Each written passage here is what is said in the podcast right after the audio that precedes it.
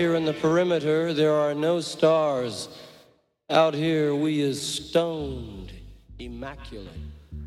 Hello and welcome. This is the C86 show. I'm David Eastaugh. As you know, we love a special guest. This week it's going to be the turn of the photographer, writer, and musician. It's the one and only Ali Smith who was in a, a, New York punk band in the 90s called Speedball Baby and had just written her memoir about this experience and it's titled The Ballad of Speedball Baby, which is available from all good bookshops and also online. This was uh, published in January 2024. So, after several minutes of interesting but casual chat, we get down to that exciting subject that was the early formative years. Ali, it's over to you. I mean, I'm I was born 69. So I, you know, in musical years it's like dog years, right? Like if you're like 2 years later, you're like, "Oh, well that you're in a whole another scene, right?" Yeah. So of course I came to all that stuff and loved it, but it wasn't my formative stuff. But what was really my formative stuff was like a combination of stuff that was coming in on this um sort of alternative radio station in New York called WDRE, and they were bringing in all stuff from England. They were bringing in the Jam, and the Banshees, you know, um, just everybody that I loved, uh, grew to really love, and it was like cracking my head open. And they were also playing the stuff that was going on down at CBGB's, but I was too young to be there. You know, it wasn't like one of those cool kids that got to go to CB's at 12 or 11 or whatever.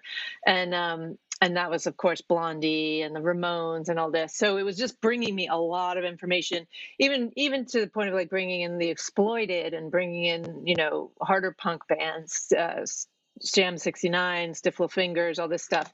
So it was like a heavy dose of information very quickly. And uh, Iggy Pop, Raw Power was one of my first albums that really did oh, it for me. Yes, Raw Power. Yeah. That was, the, I think that was the tour that I saw him at the UEA actually doing that. Mm. Think, and someone said Steve Jones was on guitar, but I'm never sure if that's quite right actually. But does that have a track called? Oh, I might be wrong actually. There's, I, I, I, get high on you on. Is that one? Or was that a latter? It was about 86, 87. I saw him. I, I don't remember that track on it. I mean, I remember Search and Destroy, Raw oh, Power, which yes. the very. It was very raw. Uh, you know, hence the name. But the whole thing was just so immediate, you know, and so mm. New York. Very know? New York. So then, so did you? I know because I've I've been reading your book. So interesting. So your parents did they have any kind of influence on you, kind of musically or culturally? Well, I mean, my dad was a classical musician, but he also did, and he recorded an album with uh, Jacob Druckman, who was an avant-garde composer, or he was a composer who did an avant-garde album, which is just like sort of like, you know, like very out there uh, in the '60s. And my dad was on that album, but he was really a classical musician, and um, we don't have any connection through music sadly enough he and i. Um, he's not really interested in popular music or my version of music. So but one thing that he did do for me which was a real gift is when he was playing with the metropolitan opera band you know in the mm-hmm. orchestra he decided he wanted me to know what it would feel like to be inside the music. And so i was quite young um, I don't even know how, like nine or something. I'm not even really sure. There's a picture somewhere, but I don't know where it is. And like he waited until the orchestra, you know, the conductor tapped the baton, and then he opened this little. It was at Lincoln Center in New York. He opened this little uh, door on the side of the stage, and I scurried out and sat on a chair next to him, like between him and the timpani drum. He played bass trombone, right? And um, and I just and the music just like there was nothing anybody could do about it because they were all in, on the go. You know, it was like five, four, three, two, one, and the the swelling of the music around me and the sort of like oneness of people making music together and enveloping you that left quite an impression. Yes. So even though he didn't relate to anything I did in music, I felt like he gave me that gift, and I would say that they both gave me the gift of getting out of my way. like, even if they weren't really interested, they didn't ever suggest that you can't do something creative. Right. That's all. Yes. I, that's all I ever did. You know, all I ever did was creative stuff. So. so, what was your first gig you ever went to? Where was the first concert apart from that one? Um, you know, I it must. Have, I I don't have a strong memory of a first gig because quite young, at like 16, uh, my boyfriend and I would go to these hardcore matinees in at CBGB's on the right. Bowery in New York, and it was an all ages thing, you know. Um, and everybody would go and get drunk outside in the hot sun, and like there was a flop house, an SRO upstairs, so there was like a combination of young drunk punks on the street, and then like men down on their luck just trying to get through the crowd to get upstairs. And it was quite a scene, you know. And New York on the Lower East Side was pretty intense and and um, rough and ready. So, but we would go every Sunday and just see like Cro-Mags, Bad Brains, uh, Warzone, like just tons of explosive hardcore bands. So My that's God, how I kind yes. of remember first going to to see bands. You know, it was super male, super testosterone driven. Yes. So with the the sort of this would have would this be in the mid 80s at this stage in life because you would have been about 15 in sort of 80 85, wouldn't you? Yeah, it was mid '80s, mid so, and late '80s. So did you did the the indie? I'm obsessed with indie pop from the '80s. Um, so did the did any of that indie pop stuff sort of come into your consciousness at this stage? Who specifically? Well, I, would, I, would, I suppose you know you have that punk world of sort of um, '77 from '76 to sort of '78, and then post-punk, and then you have a few bands like you know Tears for Fears, U2, mm. Minds, but then '83, the Smiths come along. My God, the Smiths, and there's oh, yeah. five-year period with with you know most bands have a five-year narrative you probably gathered. Um, and and suddenly the Smiths are there, but you would have been there in that kind of sensitive, possibly writing poetry moment, sort of flailing with Morrissey, or you might have been listening to Bad Brains and uh, I don't know, Extreme Noise Terror, but all, all uh, conflict or anyone anyone like that. So it's kind of yeah, you're either a sensitive little poet or just you know wanted to gob at someone and punch someone. Well, I had, I, I mean, if I may venture a guess, I think I had some bizarre combination, you know, like probably most people of the two. You know what I mean? Like I had big chips on my shoulder and uh, a lot of anger and um, and it was very cathartic to be into Cro-Mags or Bad Brains, but I always felt like I had like an embarrassingly sloppy big heart and easily wounded. So, you know, like most of us, I think most of us were sensitive artists, really. Uh, you know, I don't want to speak for everybody, but so like the outward appearance was quite tough. I can handle anything. I'm gonna, you know, take anything on. I want to prove I can do everything the boys can do. And on the inside, I think I was super angsty and I loved the Smiths. You know, I know it's not a very popular decision now, but um, I certainly did love the Smiths. I loved Depeche Mode. I remember listening to Blasphemous Rumors on loop. Do you know, like the suicide song, and just being like, "It's speaking yes. to me." You know, it's just, uh, yeah, those were great. So when you mentioned you know, there's CBGBs, there's also Max's Kansas City, and I guess the was the Mud Club also around at that stage as well. Did you I just to... missed those. I just missed those. I caught the Peppermint Lounge. Did I you caught go to... the Danceteria. I knew you were going to say Danceteria. I went once and it was on its way out. So it, I really did miss that stuff. Um, right. But it, it loomed large. Like those li- those names always loomed large in New York music, you know? Yes. So then when you got to 16, at the, you know, in the UK, you know, one can leave school or you stay on to 18 and go to A levels mm-hmm. university. What happens to you at 16? Do you stay on for college at that point? Well, I personally made the very questionable decision to move my whip dog of a boyfriend into my mother's house with us. Um, it was just me and my mom at that point, and he was a hot mess and you know a punk and all this stuff. But like in the truest sense of the word you know just really uh, literally and figuratively beat on by some really dysfunctional parents drug dealing father. And i was like yes please I can fix it. You know how like people do. And uh brought him in and that poor woman, man, she would my mom would go to work as a nurse and work her ass off and like come home and we'd be blasting music and like painting a mural on the wall and other stuff and it just kind of it kind of just reached a fever pit, fevered pitch where she's like if you're going to do it you got to do it on your own so we moved out i'm very young uh, I think 17. Right. Um, and so the two of us moved out, and I did finish high school. And then my mom was a nurse at NYU Hospital, and I could go to NYU, which is an Ivy League school, for free. Because in those days, they would let you go for free. And she's like, please, just go.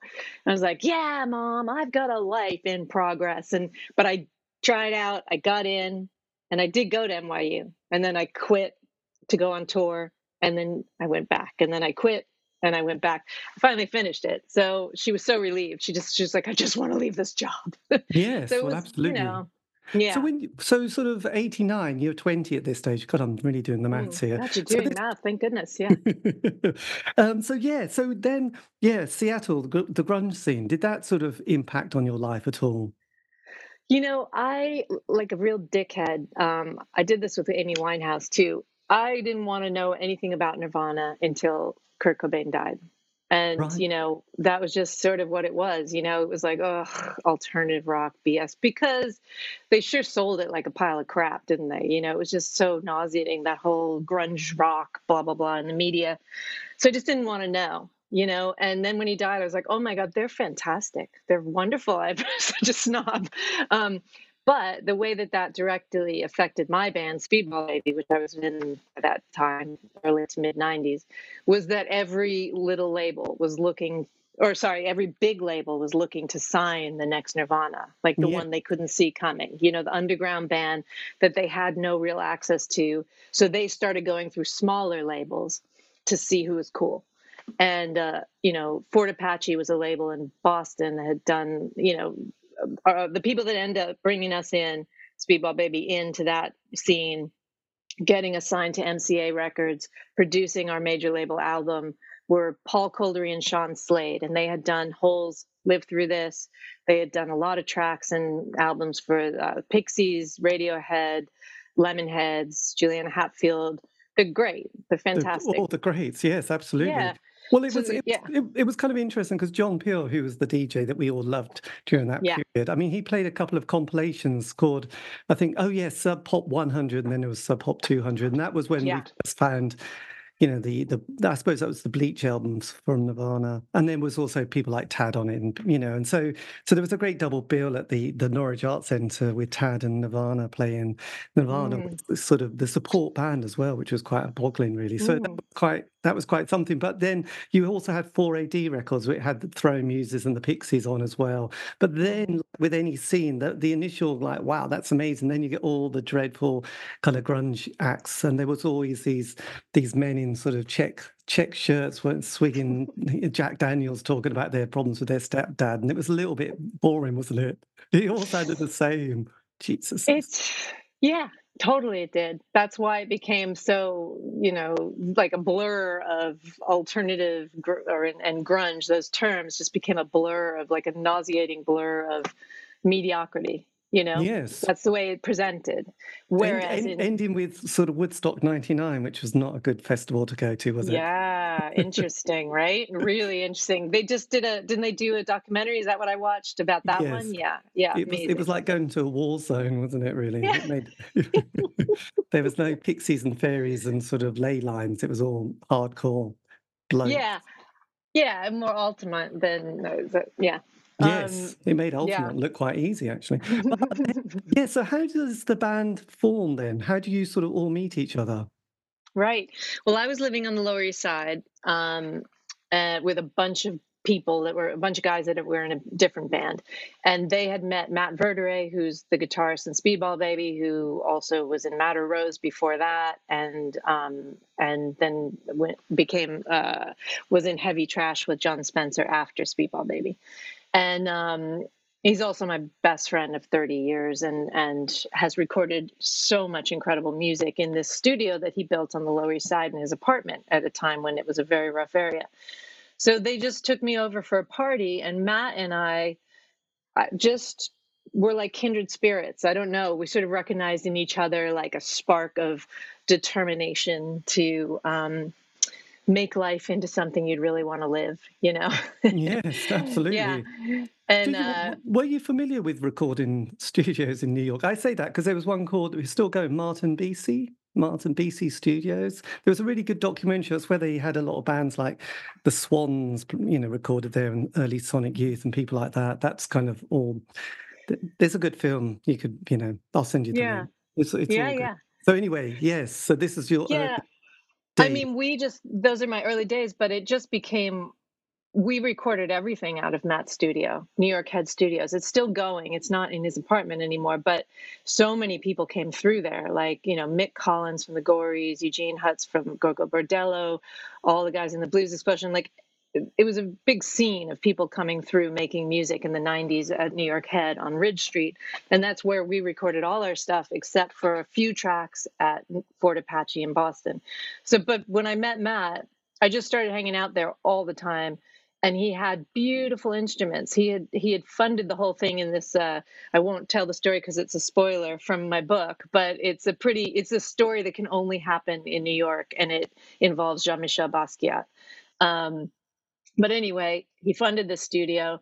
So there were beautiful instruments everywhere: the Echoplex, you know, um, vibraphone, keyboards, drums, guitars, Gretsch, all these beautiful. And we just played all day and all night, and just found sounds and then Ron Ward, who was the singer for Speedball Baby, um, came into the scene and and uh, came into our scene, and they started this sort of confrontational, sort of performance arty thing around his spoken word and psychosis, let's say. Yes. and uh, and I entered into that cautiously, and it just it gelled. It worked. There was quite a lot of. Um, did you ever read another guy's book called Eugene Robinson, who was in sort of Oxbow, because he's quite psychotic. No. Oh God, no, extreme, um, but um, quite intense guy. So yeah, that that whole sort of New York, there was just having sort of done quite a lot of interviews. It does seem like a very intense time. Was drugs were drugs a major thing at that stage in the band or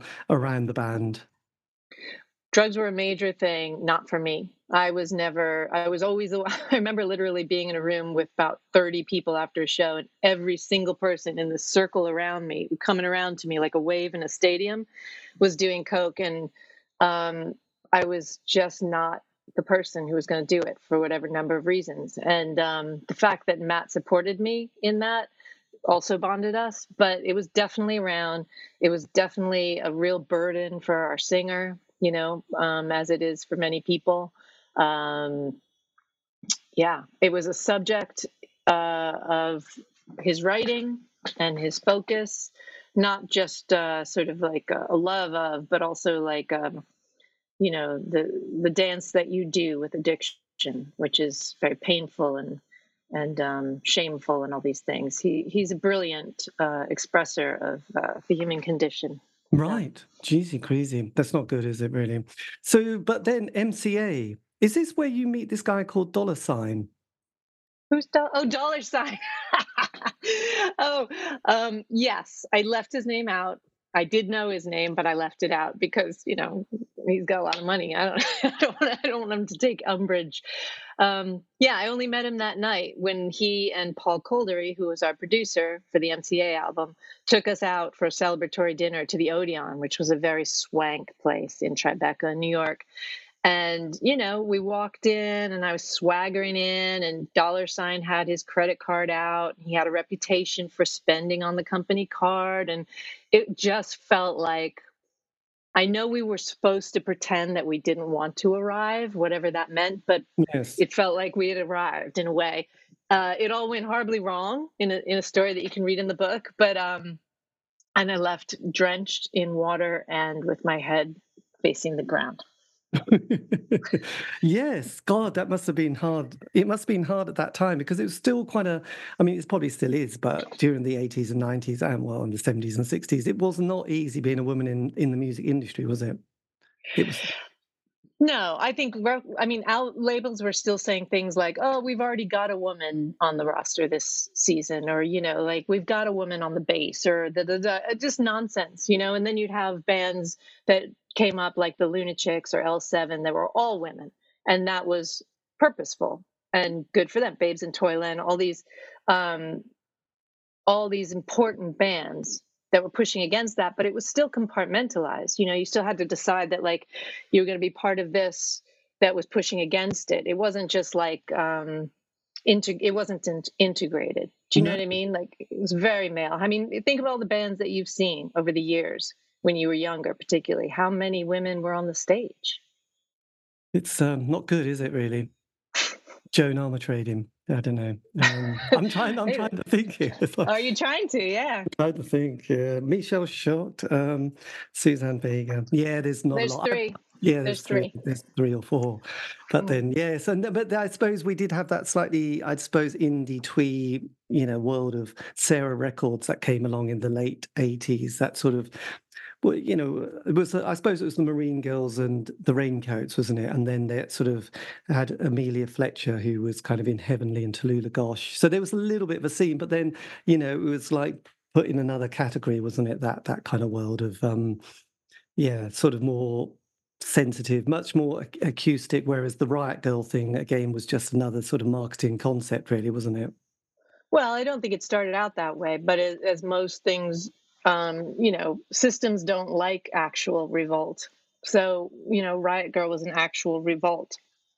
And um, the language around these things, like feminism, has to be reductive and it has to somehow turn it into like something smaller than it is. And to push against and say, I'm standing here in my underpants, you know, uh, screaming into a mic, you know, the slits did it. It's it's really controversial. It's really jarring for people, and people like to reduce it down by saying, oh, it's just this, it's just that. I mean, it's sad that it was so compartmentalized. Music scenes are kind of compartmentalized, you know, but I mean, Liz Phair's Exile in Guyville was a really important album for me in the 90s. Not just me, obviously, but like, um, and I would venture a guess, like the stuff she was writing about, like basically um, total aversion to intimacy and being used sexually and all this stuff.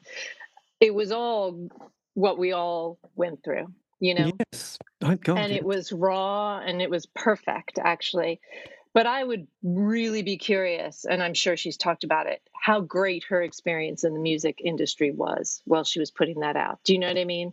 Like, I'm sure she was still like, tr- they're trying to tart her up or like turn her into something else or make sure she's not too angry or whatever nonsense. She just made one of the best albums in the 90s. And then I'm sure that was the narrative.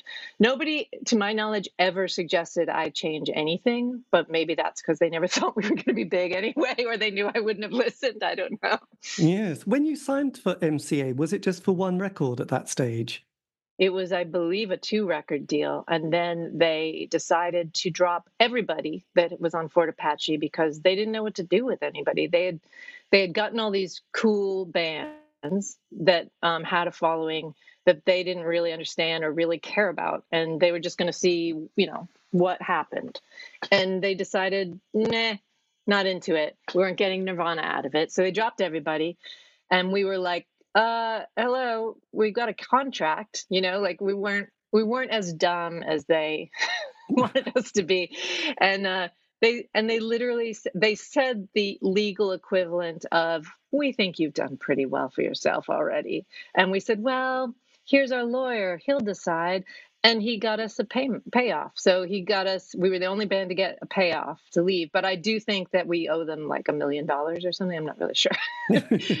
Spoiler: they're not getting it. yes, yes, I know. You're um, yeah, that's quite amazing, that isn't it? Really. But I suppose this is this the time when Napster starts to appear and sort of illegal downloading is the sort of I think there was a brilliant documentary by was it Jimmy Iovine who was talking, mm. the guy who was bit of a mover and a shaker in that period. Mm. And everything was going well. The money was just rolling in. Everything was brilliant. And then suddenly it was like, oh, I think we've got an issue. And everyone was going, don't worry, Jimmy, it's going to be fine. It's like, no, we've really got an issue coming. And then it was like, oh, yeah, we have. Oh, dear, the money stopped, hasn't it? So it was kind of a difficult time for the record industry, really. Well, um, I mean, boo hoo and a, difficult time for the no i mean like who gets screwed on both ends of that equation? Napster and the record industry the artist always gets screwed. So you know like if the record industry suffered it doesn't necessarily trickle down to um, whether or not they treat good acts better. Do you know what i mean? There's still in the 90s i don't know how it is now but in the 90s there was plenty of money I mean, they were throwing money away when we got to the LA office of MCA. They were throwing hand over fist to take us out to the lunch, you know, like a silly lunch. Like that's just one, you know. I um I didn't believe in Napster. I did think it was stealing from artists, um, but it wasn't because they were going to undermine the record industry as a whole, which has been stealing from artists from in, its inception. Yes. Do you know what I mean? This is true. This is true. So, how does the band feel, and then pick themselves up to do the next album? You know, how did you sort of all cope with that as a as a group? Because often bands have a real issue when they're trying to do the second album. Often the first album is a bit the honeymoon period, isn't it? And everybody's quite happy, and then it's the sort of the uh, second album where things can be a bit better because everyone knows what they're doing. So, um, so when you were doing, is it uptight your your second album that comes along? It's, I think that was, I actually just wrote this down today, so I should remember it, but it's, um, I think that might have been before cinema. Um, but we kind of thought it was going to explode. So, I mean, you know, it wasn't going to work. I, I, had high hopes, but Matt had already been in a band called Madder Rose, yes. and they were real darlings of the 90s. You know, they were a great band, very different to Speedball Baby, but he'd already been like courted and had uh, smoke blown up his ass by, you know, record industry. And, and um, so he was more like, let's just take what we can get, do the best with it and then if it doesn't work out we move on and so when it didn't work out i don't think anybody was that surprised it was disappointing but we kind of kept rolling over it and like uh, MCA had not thought that Europe would understand Speedball Baby. Apparently, that was, I think, the line that was given. Like, we were too, I don't know, out there, but like the home of avant garde and Dadaism wouldn't understand no. our band. I don't know. So they didn't release the album here um, or overseas. And so afterwards, oh, hello, my light just went out. Sorry. These things do happen. Oh my but, um, goodness. Um, anyway, at least you got, got a label that did. You Got the... How's this? Yes, that's so label. Good. Yeah, a label, a German label did release it, and that gave us a real new lease. They they released it overseas, and we um, went started touring all over the world, and that's yes. that gave us like a new life. And that's and and in the book, I mean, your your European tour is quite intense. I mean, it's interesting because this because because a lot of the time, I know. Jesus. It, it's it's sorry. Quite, no, it's good. It's good. Perhaps you're doing one of those energy saving moments in the. I don't um, know what I'm doing, apparently, but I'm going to put these other lights on instead in case it goes off again. Apologies. That's fine. That's fine. So, so you're slightly around that world that was the end of Britpop, New Labour, things like that. Did, but you're in America at this stage. Did you have Bill Clinton at this point in your kind of political life? What year are we talking about? Sort of the late '90s, as we trundled up to the millennium. Do I look crazy with this light? No, it's good. It it's very atmospheric. It, it, no, no, it's not okay. scary. It, okay. it just looks like it's it's no, it's quite atmospheric. Um, okay. Yes. Um, sorry, what year are we talking about? So I suppose you, you're coming up to the the millennium. Sort of, we were sort of right. worried about the bug, um, planes dropping out of the um, oh right, and all those things, and, and we'd we'd had that incredible period of I suppose in the UK, I wouldn't say it was incredible, but Britpop had suddenly made you know guitar bands cool again, from Sleeper mm-hmm. to Oasis, Blur, Pulp, Space, all those kind of bands. I didn't. I wondered how they sort of might have impacted on on the um, on your band. I mean, I did not feel anything for Oasis. Um, it didn't move me. Uh, I know it's sort of um, typical to say, but I liked Blur. Um, I know I'm not supposed to play into that rivalry, but I did like Blur, um, but I really liked Elastica. Right. Um, yes. So you know, I thought their album, which I can't remember the name of, but you know what I mean. I think it was the it was self-titled. I think that first album. Yeah, then... was fantastic. Um, yes. So that one was really exciting to me. Um, yes. The Dandy Warhols got big when they came over here. I think I wasn't keenly aware of them at the time, but then later found them. But I'd say out of all those people, Elastica and Blur were the ones that I liked. I think Nickelback was a bit later, weren't they? I don't know Nickelback. Uh, they had one massive song which kind of was was an angsty song about you know glorifying being an alcoholic. I think, but it's kind of when you when you're 16, you have to hear it, and then you think, oh yeah, if you're 16, you hear him singing about that angsty stuff, you you might relate to it, but when you get a bit older, it's a bit tedious as well. Oh, okay, so, yeah. So the the second album you're on a german label? Oh my god because in the book you you've you know an intense tour by the band going overseas. So in the mm. uk most people they have that five year narrative. They they have a single john peel plays it they get john peel session things are going well first album. And you know the uk is tiny isn't it? So every city and town has a little alternative indie night and they go around in their little transit van and does it and then second album third album they just want to kill each other but the other thing that pisses a lot of bands off is touring america because they just go well we went to america and then we split up because it just destroyed them um, because of the size of it. so what's it like from being america coming from america to coming into europe well i mean i was coming to first of all starting the tour in england like this is where all the bands were that i loved you know? I mean they shaped me. Like those bands we're talking about um, all of them you know? Um, so i was very excited you know?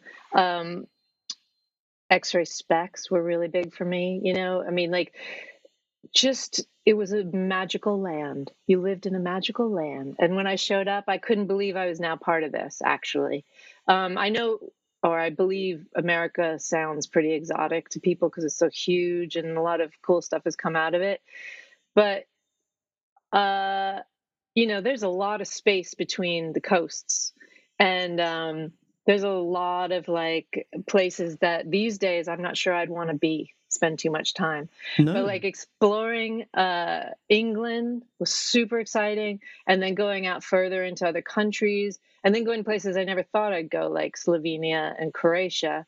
Um, I mean, there are a lot of crazy moments and a lot of scary moments as a woman, yes. for sure. I mean, but it was just endless. It just felt like endless potential, endless excitement. You know, the whole world was there. Yes. Waiting.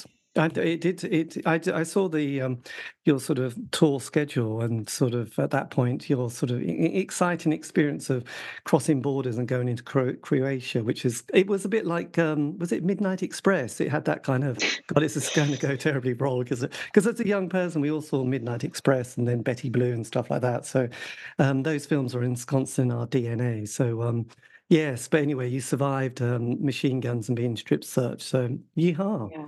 So, Yeehaw for us, yeah. but it does it does change. You do understand. Like I I should have probably seen Midnight Express before I went, or maybe not because I might not, you know. But you don't really at that age understand that. Like, no, you really don't want to go to jail in Croatia. Like you really don't want to go because you don't know what that means. You know what mm-hmm. I mean? Like he in New York, we were all very like. Can I curse on this show? you can. Yes, yes, yes. Feel free. free. fuck, fuck, fuckity fuck. No, like, um, I mean, we are very like, fuck the police. And, you know, there was a lot of riots around gentrification in Tompkins Square Park. There was the Tompkins Square riots. Um, there wasn't a huge amount of fear. I mean, we were white kids, you know, like that we had a certain privilege we were walking around with that we didn't really recognize for sure. So, yes. um, so, but the rules seemed a little bit clearer uh, in our minds. They're dicks. We get to fight and protest Sometimes we clash, but it's not that big a deal. Um, if you take that attitude into the rest of the world, you really don't know, and you can learn real, really the hard way. Yes. So it ended up okay. so when you came to do the third album, is this the Blackout? Is this your third album? Is that the chronological kind of narrative? I I'm just wrote my discography. Do you want to know? I'm going to look at it right now. So, black, okay, so the blackout from from discography is is the the last one on on this in 2002. Yeah, that's right. What's that's the state right. of the band at this stage? Because the third album can be really tricky, can't it? Yeah, I mean, uh, so the first one, you know, it's always like uh I mean, we had put out a lot of EPs, singles and EPs before on yes. PCB Records and Sympathy for the Record Industry and In the Red Records. Um, and those are really reputable, wonderful labels. And um, so we had already been putting out a lot of stuff. We kind of knew who we were. And when it came to put out the one on MCA, Cinema, um, it was just about like, what can we still do to be ourselves, but maybe in a more concise bigger way, you know? And so like I'm really proud of that album. There are a lot of we never we never did anything dumber to put it on the album, you know? Mm. Um sorry, Ron Ward, the singer of Speedball Baby, just texted me and it ringed in my, rang in my headphones. um, but so afterwards, Uptight in 2000 and and the Blackout, those are full of great songs. I don't feel like we lost any steam, if I'm honest. Um, I feel like there was almost a liberation afterwards, you know, um, to dig into being us more. Yeah. I think that. But did you yeah. have a feeling when that album was complete, the third one, uh, the Blackout, that the band? Because sometimes with bands, they they sort of feel that this isn't, you know, this is going to be it. There is no more, you know, once that album's done. Or did you not have that narrative in your mind at that stage? I think I was falling out of the band. I think I was changing. I was outgrowing my role um, I had entered like six years earlier, maybe. You know, I was a very different person. Um, I had a sense that things were changing in music around me. In some ways, I didn't want to be a part of the sort of angrier version. Like I remember playing with the Yeah Yeah Yeahs at an early show uh, at the Mercury Lounge, and um, it had been sort of a i was already feeling very edgy about the whole thing you know i don't know what it was exactly i think i was just outgrowing it and i had like itchiness to get out. And um, i had blacked out my front tooth because i was thought that was cute you know? And uh, and i was very like all of us were very confrontational from the stage and it's it was good a good show it was very intense. But then the yeah went on and karen o was just like a ray of light like this big, beautiful smile and just like throwing out this positive energy.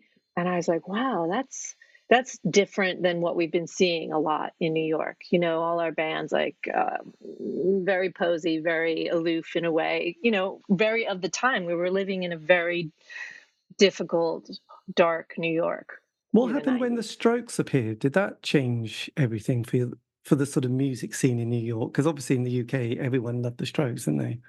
Well, they've just done that documentary, right? And it's about Interpol, which the drummer in Interpol was a Speedball Baby fan and had come to New York, and that was like uh, when he was quite young. That's not why he came to New York, but um, that's how I met him and uh, then he played in my ex-boyfriend's band and then he started or he joined or started interpol which is an amazing band you know and so it was interpol yeah yeah yeahs and the strokes started to define this new era in new york of music yes. and i kind of felt like so that night when i saw karen o at the bar I kind of smiled at her with my blacked out tooth, like all sweaty. I'm like, mm. and she kind of just looked, I don't know, scared or something. And I'm not saying she was scared, but I just felt like my vibe was maybe uh, it was time to move on. Do you know what yes. I mean? Like what I was doing felt old all of a sudden. It felt like there was this new thing that was coming in, and I think they're the best band to come out of New York in ages. Yes, absolutely. Though I do love Interpol. Oh, um, oh yeah. God, I think they're such a great song. Oh, yeah. But then, where do you meet Steve then, and have a complete musical change? Where, did, where did? Because obviously, the boyfriend that had been living with your mum's place has gone, from oh, ages ago. Oh, ages, ago. ago. Yeah, ages, ages ago. Ages ago. oh, yeah. So um, where does Steve come? Because he was in Blue. Um, he was in Beat Rodeo and Suicide it. Commandos. Yeah, yeah, yeah. Um, we just met on the music scene, probably at a party at Matt's house, you know, um, and got into a relationship. And I think that the thing that actually did bust something open in me, and I hate to say it this way sometimes because I think it can sound reductive, but he had a daughter, and I became a stepmother, and she and I just really dug each other and formed this strong bond. And I think it brought out things in me, you know, especially about helping like a young woman who, you know, through the world, and I had been through a lot, and I I had had a lot of pain and loneliness when I was young, um, and uh, and abuse and all these things. So um, I wanted very much to help her or support her in her journey, and you know, as corny as it might sound, it did it did sort of shift my thinking. Like, what do I want to be doing with my time? Yes. I don't know that I want to be going around touring all the time. And and that's like I'm always afraid that sounds like and then I became a mom and everything was better. But it's definitely not what I'm saying. Um, but it did open up parts of me that I wanted to have more yes. in the front, you know? And I have another I have a son now, so you know, uh, it's just like the best art project I've ever gotten to do. yeah. Well, I guess you were about 33, 35 at that stage. So you, yeah. know, you can't you can't be 23 all your life, can you? So Yes, you can't. No, no, angsty about yeah, still taking Betty Blue far too seriously or something. you know, I always go. I don't know. There's so many things about one's past that you kind of think, oh, that would be so embarrassing to watch now. For several reasons. A, it's probably not so good, but also, you know, you related too much to it, and it was like it wasn't that great, really. But um, so there is, so you just have to leave the memory. Don't go back and watch sure. it. Sure, do not watch it again. But then you make an album with well, you make two, and and it's two a albums. different vibe, isn't it? It's kind of got a great, some beautiful songs on it. So Aww. is this, you know, is this just a great musical collaboration, and you find your voice? Oh, thank you. I'll, I'll take that. All right. I mean, they weren't I don't think that I found I found exactly who I was supposed to be as a musician, but um, I literally found my voice in terms of starting to sing. And then I'd already put out an album with a band, a band with Matt Verta-Ray called the Oubliettes. Oh, yes. And that's out there. So I did do some singing, but that was more from a, like a Young Marble Giants kind of vibe. Do you know the Moldy Peaches, oh, Young Marble Giants? Sort God, of... I love them. Oh, I love. Yeah. I don't know Moldy Peaches, but I do know the love the yeah. Young Marble Giants well. Yeah, we do a we do um we do a Young Marble Giants uh, cover on our on the Oubliettes album, which is called Lil One Arm. Um, and we were doing that during Speedball Baby. So I had sort of like, and I was playing drums and singing, and we were just, you know, playing any instrument we needed together. But singing proper, like a real grown up should, mm-hmm. I started to try to do with Steve. And then I think I did better later um, with a, a project called the Singing Club with Marcellus Hall from Railroad Jerk and Chris Maxwell. Um, and then now I'm doing some music in England now that I've moved here with a um, Adam Clark is a is a local musician in Norwich and he's amazing. Mm. Um, I like to call him a local legend. And yes. uh, yeah, yeah. So now I, for the first time, actually feel like, oh yeah, I know what I can do with singing, and it's really fun. Because when you did your, you did the follow up, you did that first album with Steve in two, 202 Oh, yeah. And then another one, didn't you? You showed yeah. me as well, which was yeah. Does that it increases your sort of um, the musical sonic soundscape on that album, doesn't it? Did were you feeling more confident about where musical direction you were going at that stage? No, no, I was following his musical direction, which I didn't own it. The one that I liked, the one that I felt was truest to me, was a cover of "Come Softly," which I felt really happy about. Um, that's not to denigrate the music at all. It's just to say I didn't know who I was making that music. And then we were breaking up around the time that the second one finished, I believe. Right. Um, cert- like we had to show up to do the music video in shifts, that kind of thing. So, you know, that's life. That's okay. No, um, God, I, yes. I, yeah, I bear no grudge at all. But I didn't know who I was musically at that point, I would say. Except except that I really thrive on singing harmonies and we did a lot of that. And it's something because i grew up loving x the band x oh you know? yes. X, yeah yeah. Exene Cervenka. Yeah she Exene Cervenka ended up writing the foreword for my book and reading it on the audiobook which is so beautiful of her. Oh yes. That's that's right isn't it? Yes. Yeah. so this is all part of the x guys john doe oh nice. Yeah john doe Exene and john. Those their harmonies sort of defined what i loved about music for the longest time. So yes. i'm kind of dissonant but romantic, but fucked up. You know, just I love a harmony. Love a harmony. So well, absolutely. I... Rom- romantic melancholia is my favorite sort of go-to stuff. That's why I oh, love yeah. the Carpenters, really. But uh, oh yeah, there's a whole love the Carpenters. Growing up, I loved the Carpenters. I know. loved that album. Yes, R- rainy, I, I rainy days do. and Mondays. Yeah, no, they're lyrically. Oh, yeah. I think if you like the Carpenters, you're always going to like Joy Division and the Smiths. That's my theory. Mm, mm, so, mm, mm. Joy Division, New Order, ugh, all those yes. were so important to me. So as we come to 20, the, the next decade, 20, 2010s, what what's your what how do how does this shape you then? Because obviously you've got a did you say you've got a son but no mm-hmm. band? And then sort of the end of a, another uh, of another i say that as if you had loads of relationships i don't know but you ended that relationship well you've read the book you know you know something.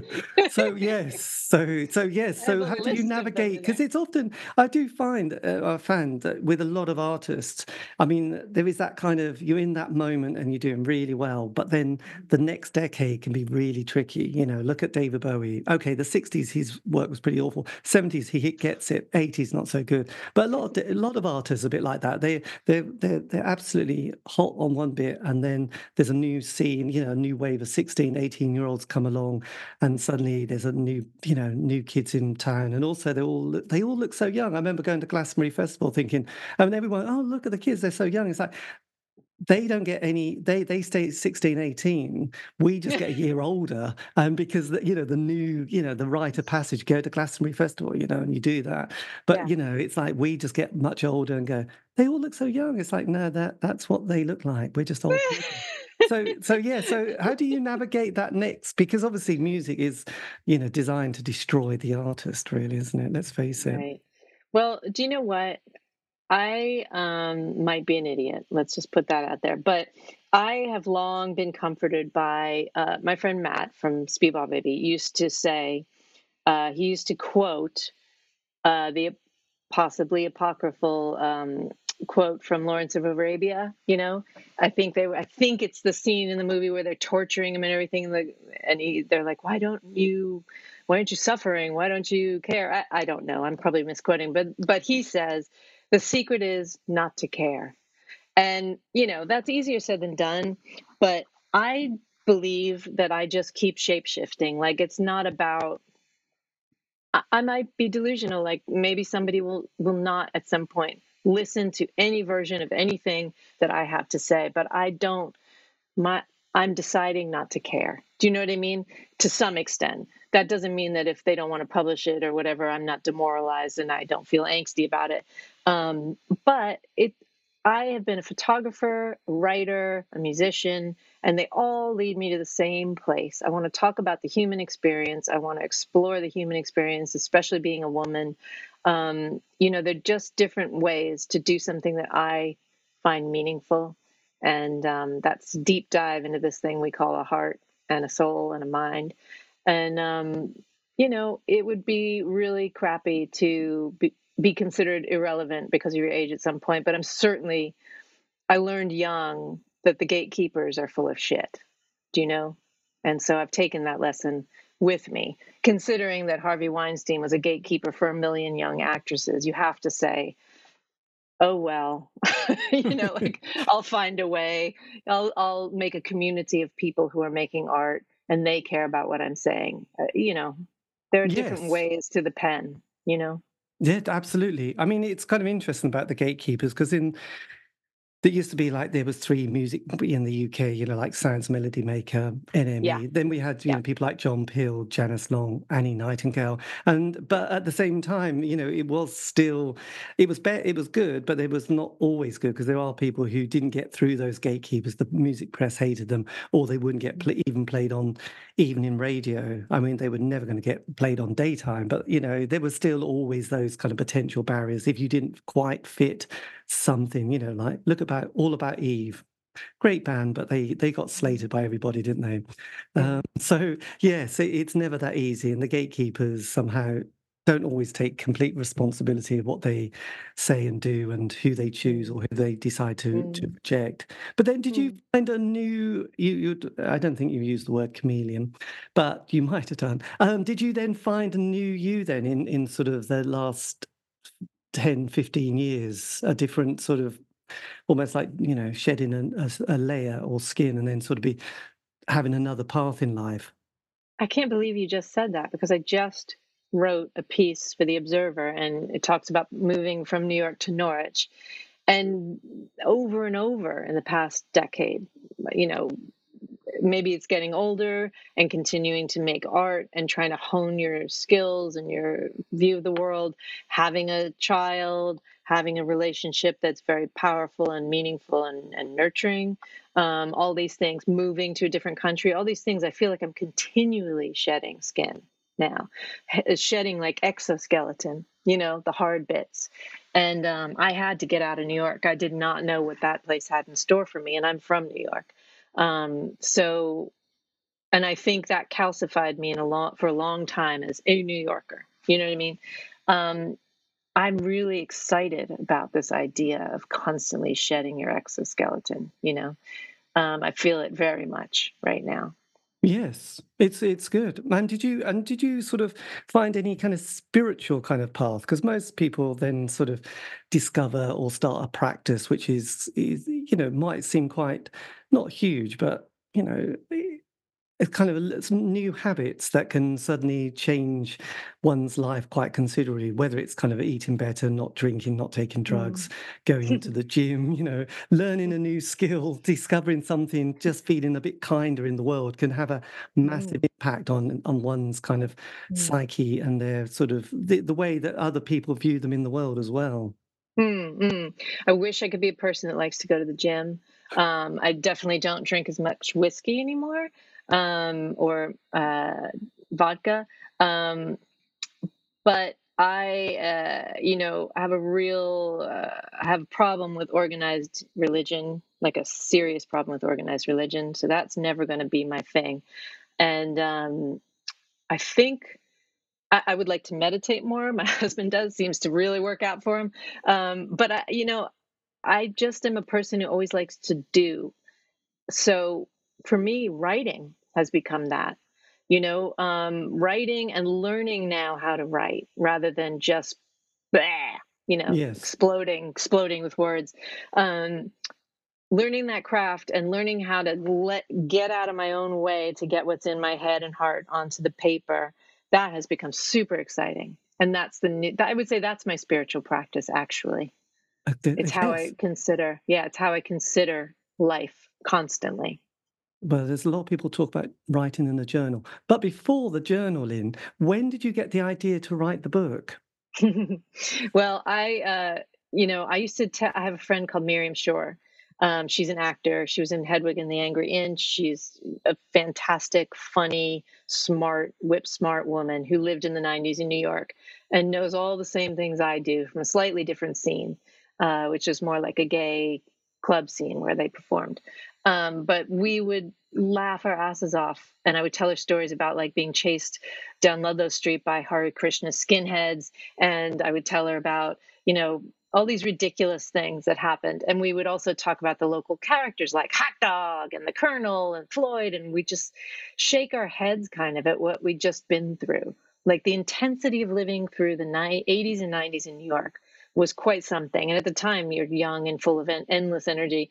But we just and and we talked a lot about the space or lack of it for women in that scene. Surprisingly, right? Because we're all in a subculture together, and we're like, we hate the straight world. We hate racism, classism, sexism. But then it's all there. All the yes. ills of the world are right there with us. Yes. You know, we're all brainwashed to, to different degrees. So we would talk about these stories, and she said, You have to write them down. I said, eh. and she said, No, no, you have to write them down. So, so I started writing them, and she would read them so generously over and over and over until finally I just sort of like put this tome in front of her, like boom, and it was a manuscript of all these stories, and she started crying and I was like, I was like, did I do good, mom? and uh, you know, and so it went from there. She really gave me so much encouragement. She read it over and over, tip to tail, and it changed a million times. It was a hard won manuscript in the end, but that's why I started it. Wow, that's amazing. Actually, Susan, you mentioned Ludlow Street there. Suzanne yeah. Vega does an amazing. Have you heard that song she does, Ludlow Street? I think so, but I'm not familiar with it off the tip of my head. Yeah, I think it was just where because her brother kind of I think dies but there was a part. Uh, they sounded like there was a bit of a party house there. Just always when you mentioned that, I thought, oh yes, that's that's. Well, Ludlow Street, Ludlow Street had Ludlow Street Cafe, which Steve might have talked about because they played there a lot. That was a big music scene. Um, it had a couple of abandoned storefronts at the time that they would put on shows in. Um, there was a lot of creativity. I think there was even John Cage, John Cale. Damn, I always mix up those two. Which one was the Velvet Underground? The the latter. Yes, I think they did a lot of work in apartment on Ludlow Street. Um, so yeah, there was a lot of that was a very creative block. And then with the book, one when it went out there and went to the printers and you said that's it i'm not going to be able to change it did that feel quite like wow that was stunning just to have that release and like well that's it i've told the story i can let go of it yeah yeah that's really well said absolutely in a way yeah except now i talk about it all the time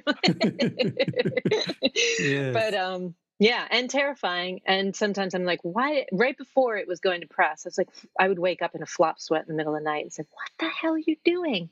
You like to be private. What's the problem with you? Why you're an idiot? And I just kept saying, I'm this is me talking to myself in the middle of the night. Just stop. It's going to be okay.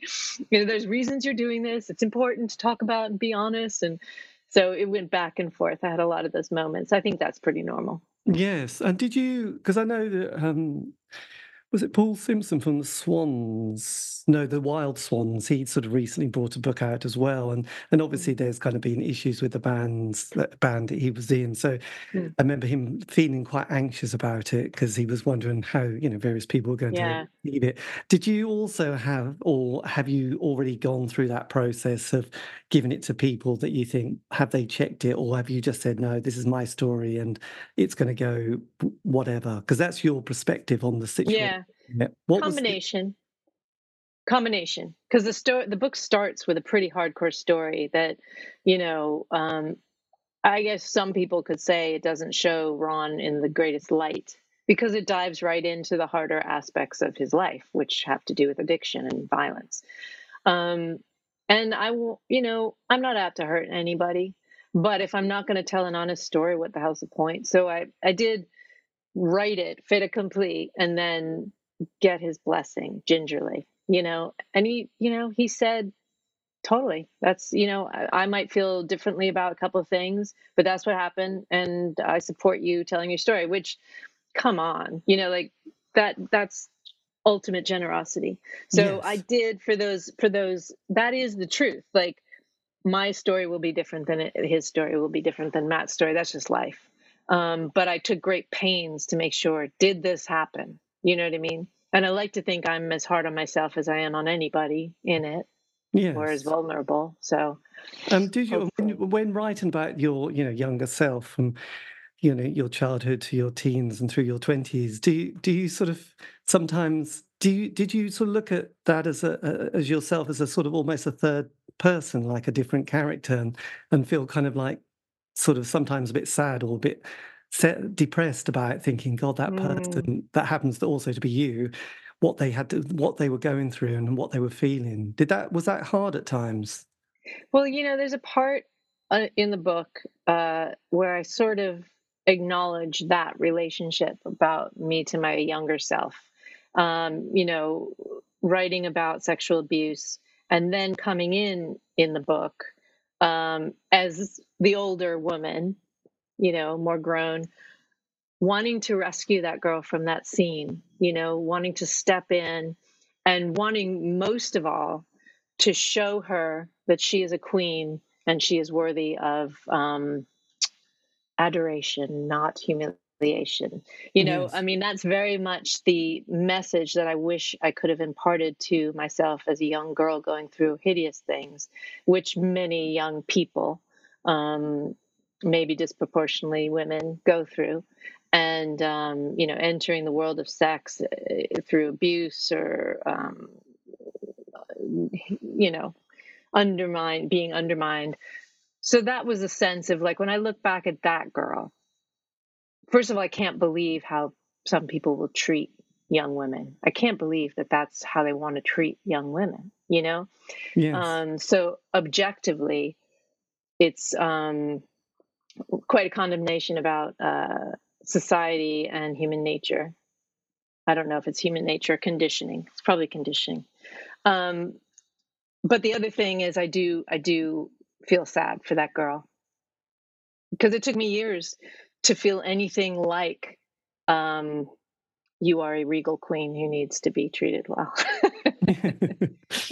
yes, God, yeah, it's it's a tricky one, isn't it? Have you read um, Adele Bertei's kind of kind of memoir of her? She's done oh. she's done the first one, and then she wrote the second one quite recent. I don't know. She hasn't done it quite chronologically, but the one that came out recently was her childhood, and um, it's kind of interesting how she also processed an awful lot of her younger days and what happened in her life. It's it's quite a it's quite a harrowing read, really. So, um, how how does one not become so damaged you become a bitter person in later life? I think is one of the great tricks or mysteries of the world, really. Well, I think that a lot of that anger that took me to hardcore matinees for years was that anger about having been treated like a piece of garbage, like being treated like um, a non-human to be used, you know, uh, in a sexual situation. Um, it took me ages to to take back some sense of self. I'm still working on it. Um, yeah, I think we that is the that will be my biggest journey in life to heal that part of myself, you know. But the more we talk about it and more we're honest about it, I really do think there's a lot of power in that because that shame was never mine to have, you know. Absolutely. No. And and what was your relationship like with your mother and and father over those kind of through through parts of your adult life, you know, once you left mm. home? Did they did you sort of get those sort of slightly more harmonious? I have complicated relations with both of them. Um, my mother's a deeply loving, empathetic, funny, smart woman. Um, I think it was probably pretty scary to have a daughter who had decided she wanted to do everything that men were doing around her, and uh, we're just very different characters, you know. And um, a lot of depression runs in my family and I've always been uh, real determined to run away from that and address it in myself. Yes. So, you know, our styles are very different. We love each other, but we aren't, I wouldn't say, similar people. Like, I don't think, or I know, she would never really want to write a book that explores this stuff, you know? And so I have to just accept that and leave that alone. Um, my dad went when I was a kid, he was magical. Like I, call, I referred to him as a unicorn dad, just full of, you know, uh, magic, really. Uh, we were quite close. Then he became a bit eccentric. Then he became um, more difficult. And now we don't really have much of a relationship anymore. Right. Um, God. Yeah. So that's that makes me sad. But, you know, lots of things can make you sad. You can also work your way through them. Yeah. Absolutely. I mean, just and just lastly, if you could, oh God, if you could have whispered something to your 16 year old self, what would you? Oh God, there's so much, isn't there? There, um, you probably said quite a lot. But is there anything particular that you would have just whispered in their ear, even if they ignored you? Mm, she definitely would have ignored me. um, your vulnerability is your greatest strength just don't let people use it against you. Yes. Cheesy crazy. There you go. Well, look, this has been amazing in so many ways. You're amazing. You're a fantastic interview and so fun to. And let's lean out the window right now and wave at each other. Yes, we could. Across the street. this is also strange, isn't it? Yeah. yeah. Well, God, that that is extra. I'll have to. Um. Yeah. This. There's quite a few. God. Yeah. Because I get quite. I need lot, lots of links. Yes, uh, there's quite a lot of things actually. Uh, you wouldn't believe how many things on my bookshelf that you'd be kind of you'd probably vice versa though you know just like you know that whole world of you know that new york world which i've sort of done a lot of interviews with it's kind of weird actually because there was a great film that came out last year i think when will i be famous did you ever see that about a new york artist who no one ever heard of but they did it so well i'll have to send you some of these What's little bits about? And, oh it sounds God. familiar when it was. Will it was. A, I be famous? Um. Yeah, I got my.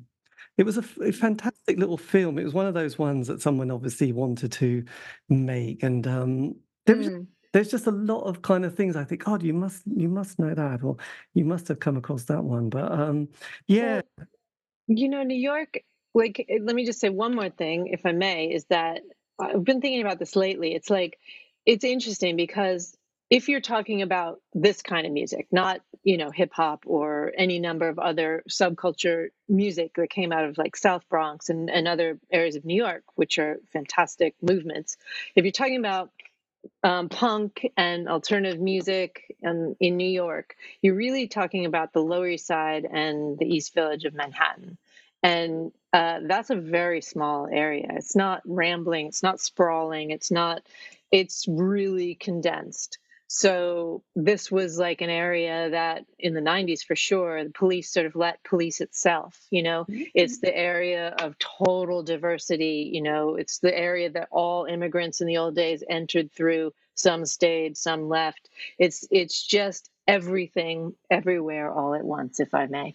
And um, you know, that creates a certain situation where there's just so much to go on. Like I said, that story in the book about Jean Michel Basquiat and how it funded Matt's studio could only have happened in New York, do you know?